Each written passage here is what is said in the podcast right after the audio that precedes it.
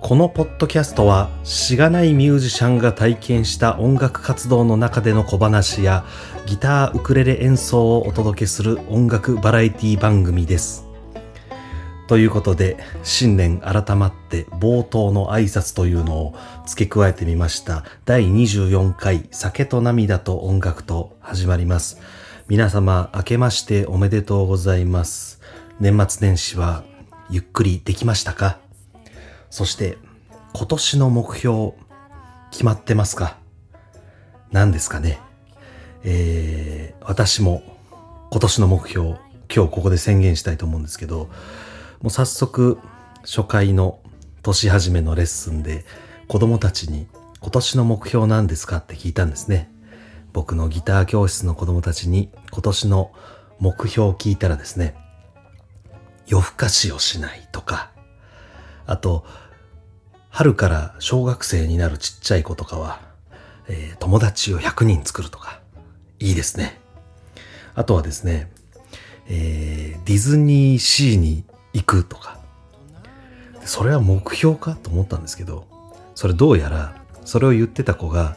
中学3年生の女の子なんですけど、本来去年の今頃の時期に修学旅行としてディズニーシーに行く予定だったんですがこのコロナの事情もろもろで行けなくなってしまって延期になって、えー中学3年生の最後の春休みのタイミングで、えー行けるかなというところでもしそれが延期になってしまったらもう中止と。これは本当に切実ですよね。あそういうことかと。それはね、まあ、学生はいろいろ事情がありますよね。特にあの中学生高校生とか文化祭ができたりできなかったりとかこうなんか思い出に残るような行事ができる人とできない人とって言ってなんか我々より子供たちの方が大変な感じですよね。えー、ということで私の今年の目標を聞いてください。えー、3つあるんですが1つ目お酒を減らすかっこ痩せるまあこれは毎年言ってるんですけど、まあいい加減お酒を減らして痩せないと、もう体が悲鳴を上げているなと。まああの草野球の成績もですね、年々低下をたどっておりまして、で僕まだまだ今33歳なんですけど、あの体を動かして遊びたいなっていうのがあります。例えばなんかまたフルマラソンとか出てみたいなとかありますしあとトライアスロンとか挑戦してみたいなって思うこともありますね。あとボクシングとかまだ体が動くうちに本格的にやってみたいなっていうのがありましてなそんなことを考えてね、えーでもここから先56年こんなことをブーブー言いながらお酒をずっと飲んでるときっともう体が動かなくなってそんなことできなくなっていくので、まあ、今のうちしか動けないんで今のうちにしっかり痩せてこうなんかスポーツとかでちゃんと充実した30代を送りたいなと。と思うんですが、まあ、今ぐらい暴飲暴食して揚げ物ガツガツ食べられるのも30代のうちだけなのかなというふうにこうどっちの見方もできるんですよね。えーということでまあ一つ目の目標お酒を減らす痩せるというところでした。えーで二つ目が自主企画ライブをするというこれは音楽の仕事の真面目な話なんですけど僕が所属している民族音楽ヨーソローズとかアイアイというユニット単位では企画ライブっていうのはしょっちゅうやってるんですけどまあ立野光一ソロ名義のいわゆるリーダーライブみたいなもんですかね、えー自分名義の自分の好きな曲を好きなメンバーとやるみたいな、えーそういうライブは全然してこなかったなというのがあって。でまあそれをするだけのオリジナルソングみたいなのもあったりなんかこう作戦もいろいろ考えていたりするのでなんかそれをお披露目するのが年に2回ぐらい3回ぐらいあってもいいかなというのが、えー今年の目標ですね。でもう一つこの3つ目が僕にとって一番大事なんですが物をなくさないというね昨年2022年はですねたくさんの大事なものをなくしたんですね。なくしたりまあ、あと普通に落としちゃったりとかしたんです。例えば、ETC カードとか、駐車場の駐車券とか、接種証明書とか、なんでそんな大事なものをなくすんだっていうものばっかりなくしていたので、もう今年はちゃんとしないとなというのがあります。で、極めつけはですね、昨年末に僕があの、キッスのライブコンサート行ったんですよ。東京ドームであの、キッスってわかりますかね？白塗りのアメリカの大御所の大御所ヘビーメタルバンドです。もう72歳とかになるんで、もうこれがいよいよ最後の日本公演ですとか言って、来日公演があったので、まあこれは最後だから見に行かなきゃいけないと思ったんですけど、この最後の来日公演っていうのをキッスは4年連続ぐらいでやってるんですね。もう最後最後詐欺をして、引退する前に日本からお金をむしり取ってやろうというね、キッスの作戦だと思うんですけど。まあ、とはいえもう、いい年なので、見れる時に見に行っていかなきゃいけないと思って、えー、東京ドームに見に行きました。で水道橋駅を降りて、で、ちょっと開演まで時間があったので、駅前のコンビニでお酒買って、ふらふらしながら飲んで、で、いざ入るぞとなって、ゲートの前まで行って、ポケットからチケットを出そうと思ったんですが、チケットがどこにもないんですね。もう10分、20分財布の中とか、えー、探してもどこにもないんです。あ、これはもう落としたわと。情けないですよ。これあの、下北沢の小劇場の3000円のチケットとかならまだいいですけど、キスは2万円ですよ。2万円だし、もうこれ逃したらキス永遠に見れないかもしれない。今日はこのチケットが一番大事じゃないですか。今日パスも落としてもいいけど、今日はこのチケットだけは落としちゃいけないですよ。身分証明書今日落としてもいいけど、このチケットが今日一番大事ですから。なんで俺はこんな大事なものをなくすんだと思ってすごい愕然として、いやもうこれ見れないやんと思って、泣きそうになりながら下を向いて水道橋駅の方に歩いて行ったらですね、さっきお酒買ったコンビニの近くに、地面にくちゃくちゃになった僕のチケットが落ちてるんですね。あ、俺のやと思って、人目もはばからずそのチケットを抱え上げ、もう本当に見るも無残なんですけど、え、まあ、それでなんとかチケット 再取得できて入れましたということで、まあ良かった良かったというよりかはもう情けないが勝ちますよね。もうこのキッス見に来たこの2万人の中でこんな落としてんの僕だけですよ。きっと。なんでこんな情けないことをしてるんだと思って。えー、そんなことがありまして、で、その話をですね、その次の次の日ぐらいの僕のギター教室のレッスンで生徒さんと、僕、チケット落としたんですよ。ダメじゃないですか、先生。キャッキャッキャッキャーって言って、そのレッスン終わって帰ろうと思って車の方に向かったら駐車券ないんですね。うーわと思って。言ってるそばからだよと思って駐車券もう車の中から絶対動かしてないのに車の中1時間探しても何にもないんですよ。もうこれは落としたんだかもうよくわかんないんですけど、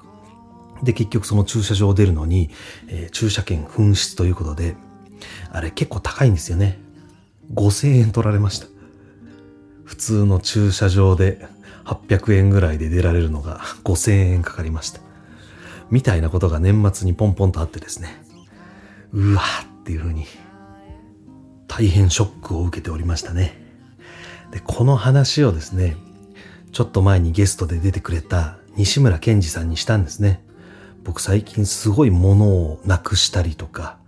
落としたりとか、すごい多いんですって言ったら、真面目な顔して西村さんが、それはお酒のせいだと思うよ。こう普段からガバガバお酒ばっかり飲んでるんで、頭の回転が鈍くなったりして、で、そのせいで、こう、粗相が多いんだよって言いながら彼はビール飲んでましたけど、まあでも、確かにそうだなと思って。こうやっぱりお酒飲まないと割と頭すっきりして頭の回転が速いとか言うじゃないですか。もう毎晩毎晩飲んでるんで、やっぱりこうなんかこう判断が鈍かったりするんですよねきっと。っていうのもあるんですけど僕の考えるもう一つの要因としてはこれちょっと痩せてる人あんまりわかんないかもしれないんですけどもうここ数年で太ってきてお腹周りがこうワーンとなって足元の視界があんまり良くない。例えばあの自分の靴紐がほどけているのになかなか気づかないとかあと電車の中で知らない人の足を不意に踏んでしまってあすいませんみたいなのとかがこう体が大きくなるにつれちょっと増えてきた気がするんですよ。こう下半身周りの粗相というか。でこれあの痩せてる人多分わかんないと思うんですけどこれ結構実際あの実感があってああこれ太ってきたからやなみたいなのがあってのこの間の水道橋でポッケに入ってたチケットを落としたんですけど、まあ、多分痩せてる時だったらこうポケットから落としてもこうなんか視野が広かったり下半身の感覚がしっかりしてるからあ落としたやべえってすぐ気づいたものをこうお腹ボヨーンとしててのそのそ歩いてるんで気づかずにそのまま行っちゃったんですよね。っていうのが 要因かなと思ってます。なのでまとめると物をなくしたり落としたりする要因の一つが、えー、お酒の飲みすぎ。で、もう一つが太っていることによる、こう、足元の粗相の多さ。この二つなんですよ。で、結局この二つっていうことは、最初に申し上げました目標の酒を減らす、痩せるというところに集約されてるんですね。まずやっぱりこの酒を減らして痩せるということがこう僕の人生全てをこう豊かにしてくれるというかなんかそんな気もするんですよね。例えば僕あの腰痛持ちだったり首が痛かったりっていうのも多分こう体重落ちていけば多少楽になるんじゃないかなとかあとこう相手方に迷惑をかけていることがあるんですよねこう体がでかいことによってあの電車の中でこう僕の隣の座席大体空いてるんですよ。特にあの二人掛けのゾーンみたいなところあるじゃないですか。二人掛け用に区切られてるみたいなシートのところで僕が一人座ってしまうと多分僕1.3人分ぐらいのスペースを使ってしまってるんですね。で、そうすると残りの0.7人分ぐらいのスペースにもう一人入んなきゃいけないので、よっぽど細い人じゃないと入れないみたいなね。まあこれはね、もうマナーに関わってくるぐらいの問題ですよね。大変申し訳なく思うんですけど、さらにひどいのは、この間あの、人混みで、こう知らない人と踏み出した方向がたまたま一緒でちょっとぶつかって、あ、すいませんみたいになることたまにあるじゃないですか。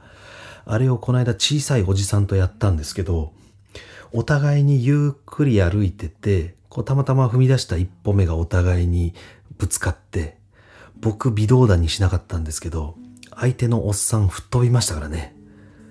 だから多分僕の体感というかこの体の 軸が強すぎて、なんか南米サッカーやってるみたいになっちゃいましたからね。めちゃめちゃ当たりの強い中盤の選手みたいな感じで吹っ飛ばしてしまって。まあこれは相手にブチ切れられてもおかしくなかったなというね。えー、それぐらいいろいろ迷惑もかけているんで、僕が痩せることによって僕自身の幸せもそうですけど、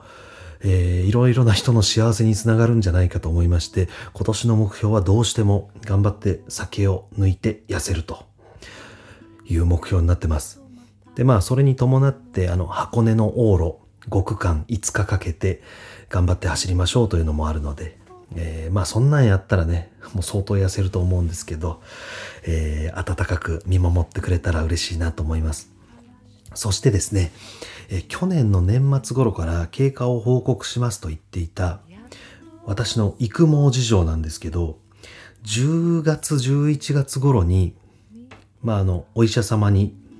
薬を取り寄せてもらって強力なのをつけ始めたらですね、めちゃめちゃ今増えてますね。あの、ちょっと髪の毛すいた方がいいんじゃないかぐらい髪の毛増えてますね。今表参道の美容室行ったら若いお兄ちゃんに髪の毛すいちゃいますねって言われそうなぐらいですよ。もうそんなこと15年ぐらいないですけど。ね、えー、っていうぐらい増えてます。で、あの、もう毛根が死んでるとされている僕のその M 字ハゲの両サイドの部分、えっ、と、前の両サイドのこの、サッカーでいうウイングポジションのところの薄くなってるとこなんですけど、もうそこはもう毛がないので完全に諦めていたんですけど、なんかそこももう産毛生えてきてるんですよね。もうやっぱアメリカの薬は恐ろしいですね。もうなんか効きが強いのを処方してもらってるんですけど、ちょっと今までの薬飲んでたのがバカらしいぐらいに、今回の薬はめちゃくちゃ効いてます。今まではちょっとこれあの名前言っていいのかわかんないんですけど、あのリアップというね、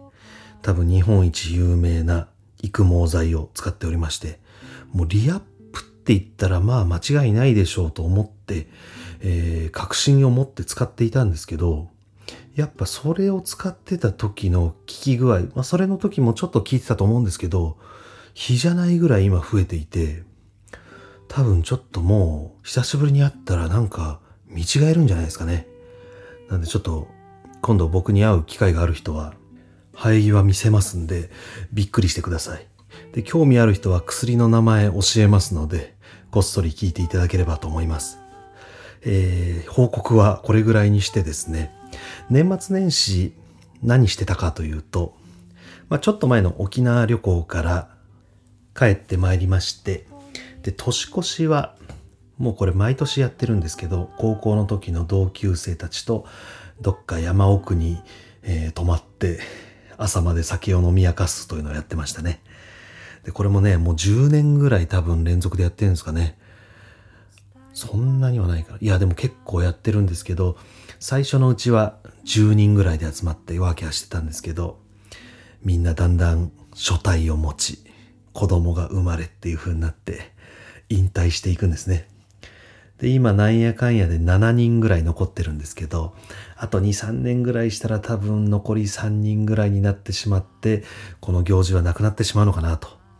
まあ、それはそれでいいんですけどね。まあ、最後に僕は残りそうな気がしてるんですが、えー、というのもありまして、あとは正月、お家に帰ってきてのんびりして、1月2日からはまた父親と旅行に出かけて温泉入ったりしてのんびりしておりました。でですね、年末年始いろいろ特番やってるじゃないですか。テレビ。で、これは今年に限ったことでもないんですけど、年末年始知り合いが結構テレビに出てるんですね。テレビで活躍してるんですよ。しかもそれも音楽だけではなく各方面で活躍してるんです。なので今回は僕の知り合いのテレビでの活躍、えー、紹介したいと思います。まあなんといっても僕の音楽の学校の一個上の先輩になるんですかね。まあほぼ同期みたいなもんなんですけど、えー、日本レコード大賞に出てました、えー、今をときめくマカロニ鉛筆というバンド。若い子はもうみんな知ってますね。マカロニ鉛筆は僕全員と仲いいわけではないんですが、まあ数人とは交流があって、そのうち一人とはまあ一緒にバンド組んで、同じバンドでライブやったりもしてました。もう年も結構近いので、こう何かタイミング次第では、立野さん、うちのマカロニ鉛筆入ってください、みたいな、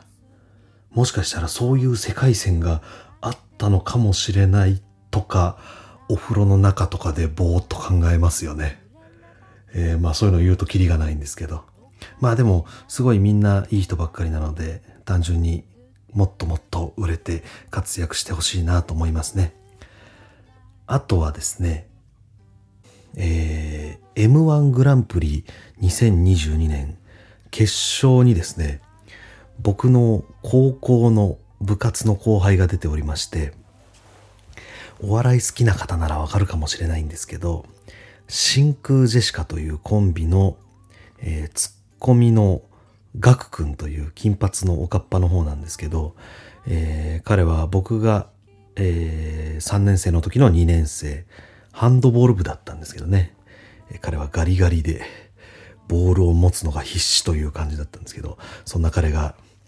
えー、2年連続で M1 グランプリ決勝まで行って、優勝とはならなかったんですけど、もうかなり知名度もあって売れてきてるので、ね、えー、そんな存在なんです。彼の応援もありました。彼とは先輩後輩の関係なので、まあ、お友達という感じではないんですけど、まあ、同窓会で何年かに1回顔を合わせるぐらいですかね。で一応 SNS ではまだつながってまして7年前ぐらいですかね。彼が、えー、お笑いライブやりますみたいなツイートを見てそれを拡散リツイートして、えー、後輩がお笑いで頑張っております。応援してあげてくださいみたいなことをやってたんですけどもう今ではそんな必要なくなっちゃいましたね。もう今をときめく真空ジェシカですから、えー、ぜひ応援してあげてください。あとはですね紅白歌合戦に藤井風さんという大人気のシンガーソングライター出てたんですけどそれのプロデューサーのヤッフル君というのが、えー、これもまた同じ高校の後輩でで多分紅白でも後ろでピアノ弾いてたんですかね。で彼とは昔大学生の時に一緒にバンド組んで文化祭出たりとかしたような中でもう今となっては敏腕プロデューサーとして多分ちょっともう世界的に人気なんじゃないですか。すごいんですよ。で確かあの親が作曲家とかそういうお家だったと思うんですよね。もう行くとこまで行っちゃいましたね。もっと活躍してほしいなという感じなんですけど。あと正月になりますと我が母校青山学院大学がですね毎年箱根駅伝頑張ってるのでその応援もあるんですけど今年はあの駒澤がね素晴らしい走りで優勝ということでまあこれはもう納得ですね。また青学にも頑張ってほしいなと思います。青学もすごい当日メンバー変更があったりなんかしながら3位まで行ってさすがだなという感じです。でこの順番で最後に彼を紹介していいのかという感じなんですけどこのラジオで最初の方に紹介した日本プロ麻雀連盟の森田くん僕のバンド仲間麻雀仲間である同級生仲良しの子がですね、えー、YouTube のお正月お年玉麻雀企画というのに出てましてでなんかこう麻雀して、えー、勝った人になんかお年玉配られるみたいなね、えー、そういう企画があったんですがこれが YouTube のその麻雀団体のチャンネルでのみ生中継という感じなんですね。とはいえこの日本プロ麻雀連盟というのがいわゆるその麻雀の団体の中で一番大きいところでそこの正月の特番の生中継に出られるということでこれはすごい頑張りどころなんですよね。でちょっとでもここでファンを増やしたいというふうに思うところだと思うんですけどその中でたった5分の自己紹介コーナーみたいなところで彼はものすごいもうボケにボケ倒してちょっと空回りしてたところもあるんですけどなんとか爪痕を残そうと頑張ってね、えー、やってたのを見て僕も今年頑張らなきゃなと思いました、えー、彼麻雀の内容は良くて、えー、最後にちょっとした麻雀最後戦うんですけどそれでトップを取って、えー、お年玉4000円もらって帰ってましたね。いやみんなそれぞれの方面でちゃんと活躍しててすごいなと思います。自分もねあの周り固めてばっかりではしょうがないので自分こそ活躍しないといけないんですけどという感じで今年もこのラジオはしばらくは頑張っていきますので応援よろしくお願いします。でですねちょっとこのラジオの方針についてなんですけど更新頻度を今まで2週間に1回としてたんですけどもっと上げていこうと思って、できたら1週間に1回、大変な時は2週間に1回ぐらいにしようと思います。で、その代わり、ちょっとこう演奏コーナーを毎回入れてたと思うんですけど、それをちょっとやれない時はなしにしてもいいかなというね。まあ、あの2週間に1回1曲仕上げてっていうのがまあ余裕がある時はできるんですけどなんかこうライブがあったりとか他にいろいろ仕事が立て込んじゃうとなかなか準備が大変で本当に申し訳ないんですけど、えー、なんでなるべく演奏も入れながらにしたいと思うんですけど演奏がない回もあるかなと思いますそして今日はちょっと演奏なしですみませんが、今日はこんなところで今年の決意表明とさせていただきます。それでは最後までありがとうございました。え最後に告知をね、今月の1月13日に金曜日、洋画金の壺で夜7時半からビッグショットジャグタイム小畑律子の、えー、ワンマンライブがあります。で、あの、好評なようでお席結構埋まってきているので、もし興味がありましたらご予約お願いできると嬉しいです。なんかこの僕のこのラジオの終着点というか理想はですね、あ、ラジオ聞いてライブ来てみましたみたいな人が一人でも来たら超嬉しいなと思って、あの顔も知らない人があのラジオ聞いててちょっとライブ行ってみたくなりましたみたいな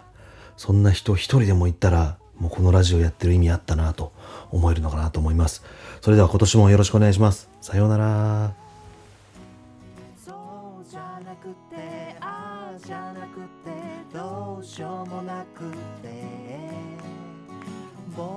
僕で。私は私でもがいている。